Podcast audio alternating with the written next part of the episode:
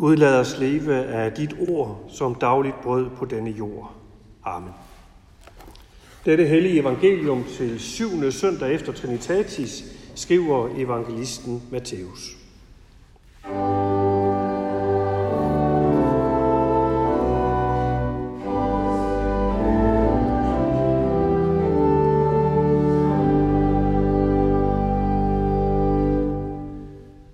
Jesus sagde, en disciple står ikke over sin mester, og en tjener ikke over sin herre. Det må være nok for en disciple, når det går ham som hans mester, og for en tjener, når det går ham som hans herre. Har de kaldt husbunden Beelzebul, hvor meget snarere der ikke hans husfolk. Frygt derfor ikke for dem. For der er intet hemmeligt, som ikke skal åbenbares, og intet skjult, som ikke skal blive kendt. Hvad jeg siger jer i mørket, skal I tale i lyset, og hvad der viskes jer i øret, skal I prædike fra tale. Frygt ikke dem, der slår lægemet ihjel, men ikke kan slå sjælen ihjel. Men frygt derimod ham, der kan lade både sjæl og lægeme gå fortabt i helvede. Sælges ikke to spurve for en skilling, og ikke en af dem falder til jorden, uden at jeres far er med dem. Men på jer er selv alle hovedhår talt. Frygt derfor ikke, I er mere værd end mange spurve. Amen.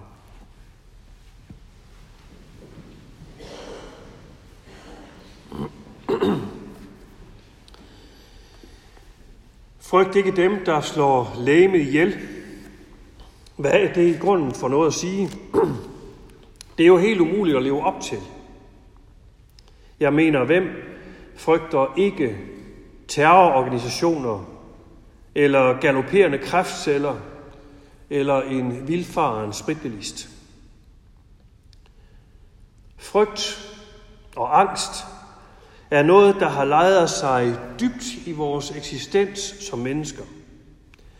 Og man kan spørge, hvornår lærer et menneskemund at kende angst? Ja, de kloge siger, at det sker meget tidligt.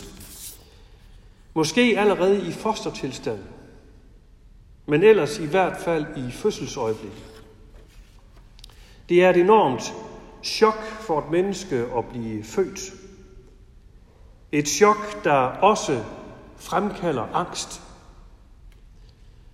Og efterhånden, som vi vokser op, ja, så kan den angst træde tydeligere frem. Angsten for at være alene. Angsten for mørket, for vandet, for eksamener, for æderkopper, for højder, for stilheden, for at være til krig, for døden. Et menneske kender angsten helt fra fødselsøjeblikket. Den er indbygget i livet. Det kan være livstruende farer omkring os, men ofte sætter det sig som en irrationel oplevelse af noget truende og tilintetgørende, som vi er magtesløse overfor og udleveret til, og som vi ikke kan ryste af os eller flygte fra.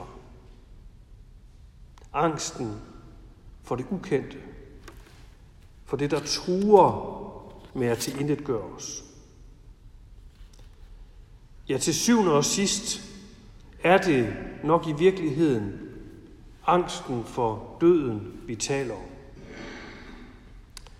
Og så hører vi altså Jesus sige, frygt ikke dem, der slår lægemet ihjel. Den frygt er altså ikke så let at skille sig af med. Og jeg tror ikke, vi helt forstår meningen med Jesu ord her, før vi får fortsættelsen med. Frygt derimod, siger han. Frygt derimod ham, der kan lade både sjæl og læme gå fortabt i helvede. Det lyder jo som en trussel. Sådan tror jeg faktisk ikke, det er ment. Tanken er snarere, der er noget større end vores liv og tilværelse her og nu. Der er en Gud, siger Jesus, som vi ikke kan flygte fra, selvom vi vil. En Gud, der kræver vores opmærksomhed og fokus. De gamle kaldte det her for Guds frygt. Og Guds frygt er noget helt andet end angst. Angsten skaber en form for panik. Angsten gør os krampagtige. Guds frygten derimod har paradoxalt nok en dyb tryghed i sig. En frimodighed. Guds frygten har, hvor omvendt det så end kan lyde, en frygtløshed i sig. Det kommer først og fremmest til udtryk ved, at Jesus i den her forbindelse tre gange siger et frimodigt, frygt ikke til os. For at frygte Gud er begyndelsen til ikke at lade sig styre af frygt for alt muligt andet. Guds frygt er det bedste middel mod al anden frygt i tilværelsen. Søren Kierkegaard rammer det her fuldstændig lige på korn. Han siger, kun én skal du frygte, nemlig Gud. Og kun én skal du være bange for, nemlig dig selv. Vi vender ofte de to ting på hovedet. Gud er vi bange for. Og så vender vi os mod os selv. Ja, vi kan endda vende os så meget mod os selv, så vi tror, at vi er helt alene om at takle livet. På den måde får vi en falsk ærefrygt for os selv og vores egne evner.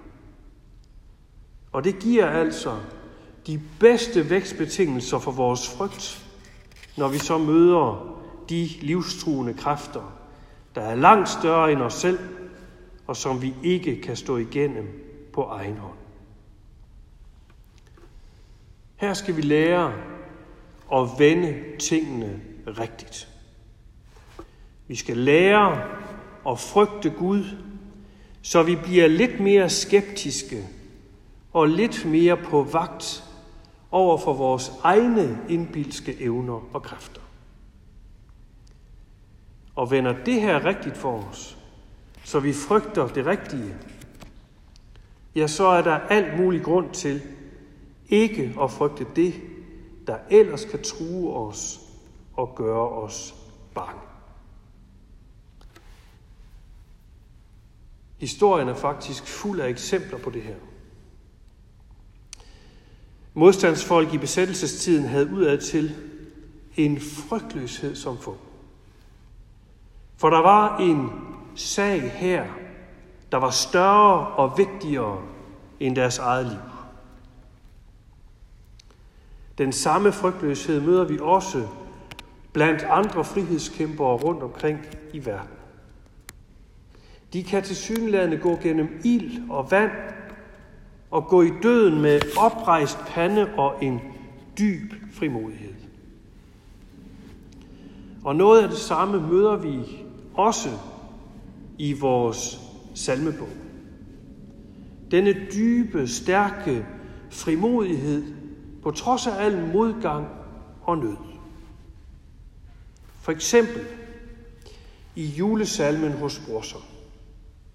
Lad verden mig alting betage, det vil sige fratage mig alt. Lad tornene rive og nage. Lad hjertet kun dåne og briste. Min rose jeg aldrig vil miste. Eller hos Luther, i hvor Gud han er så fast en borg, hvor vi synger, og tage de vort liv, gods, ære, barn og viv. Lad fare i Guds navn. Dem bringer det ej gavn. Guds rige vi beholder. De ord, indrømmer jeg blankt, kan høres som en dyb provokation og en enorm udfordring.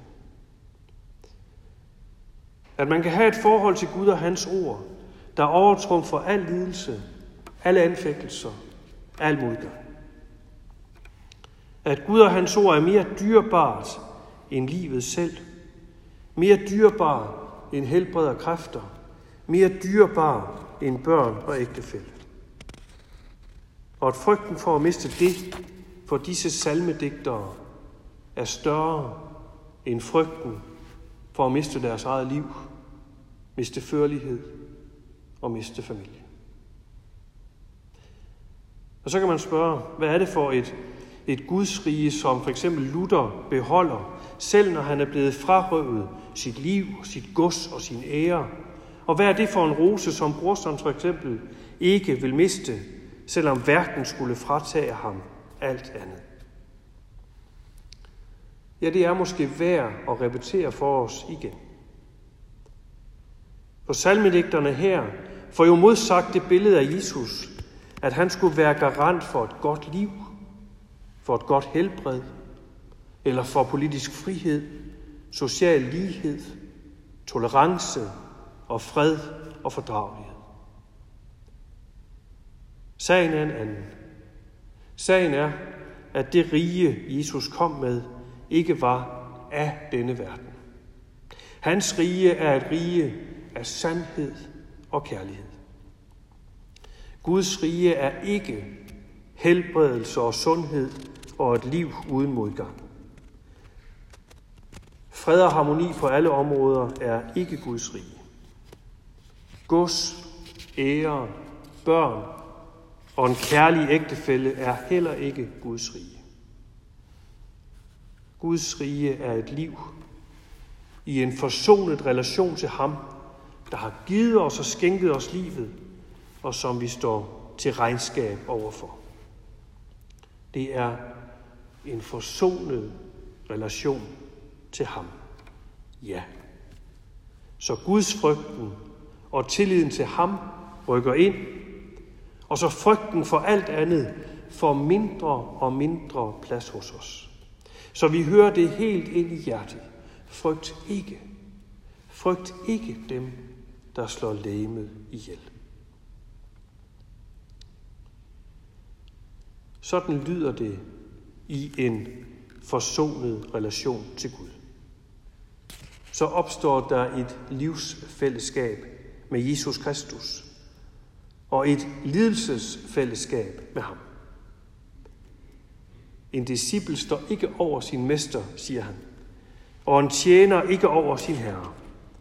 Det må være nok for en disciple, når det går ham som hans mester, og for en tjener, når det går ham som hans herre.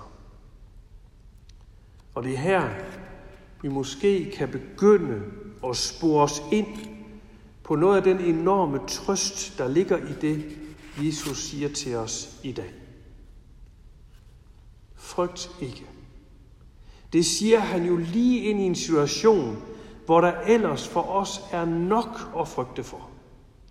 Både krig og modstand, foragt og sygdom og ulykker. Her siger han, frygt ikke. Frygt ikke dem, der slår læge ihjel, men ikke kan slå sjælen ihjel. Men frygt derimod ham, der kan lade både sjæl og læme gå fortabt i helvede. Sælges ikke to spurve fra en skilling, og ikke en af dem falder til jorden, uden at jeres far er med den. Men på jer er selv alle hovedhår talt. Frygt derfor ikke. I er mere værd end mange spor. Ikke en spor falder til jorden, uden at jeres far er med den. Det udsagn er et af de stærkeste udtryk overhovedet for Guds solidaritet med nøden og lidelsen i den her verden. Og det er et udsagn om Gud, som vi ikke møder nogen andre steder end hos Jesus. Han forkynder på sin egen måde, at Gud ikke har trukket sig tilbage i ligegyldighed. Den lidelse og død, vi ser omkring os, er nemlig en lidelse, Gud er med i. Ikke fordi den er hans værk, men fordi han er i den. Han har taget den ind over sig selv. Han har taget den på sig gennem sin egen søn, der netop mærkede lidelse, død og kors på sin egen krop. Derfor kan Gud være med hver eneste skabning i lidelsen. Ikke en fugl falder til jorden, uden at Gud er med den. Ikke et hår krummes, uden at Gud er med. For han er med i lidelsen. Og det er Guds ord til os i dag. Midt i uretfærdighed og forfølgelse, midt i svaghed og sygdom,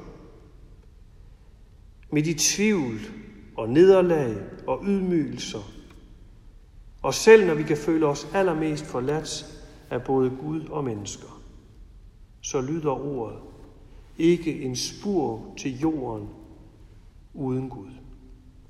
Frygt derfor ikke. I er mere værd. Lov og tak og evig ære være dig, vor Gud, Fader, Søn og Helligånd, du som var, er og bliver en sand treenig Gud, højlovet fra første begyndelse, nu og i al evighed. Amen. Herre, vor Gud, himmelske Far, vi takker dig, fordi du i din korsfæstede og opstandende søn, Jesus Kristus, holder os i din kærlige hånd. Nu beder vi dig, fyld os stadig mere med din ånd, så vi over alle ting kun frygter dig i tro, i håb og i kærlighed. Så takker vi dig for din kirke på jord og her hos os. Vi beder for vores sovn og for det liv, der rører sig i det. Vær du nær hos alle, der lider nød, Se i noget til de syge og ensomme, til dem, der skal dø, og til dem, der mangler håb og mod til at gå morgendagen i møde. Vi beder for vort land, og for alle dem, der er blevet betroet et ansvar for det. Vi beder for regering og folketing. Vi beder for dronningen og hendes familie, og for alle andre familier. Ja, forbarm du dig over os alle, nu og i al evighed. takket være din søn, Jesus Kristus, vor Herre. Amen.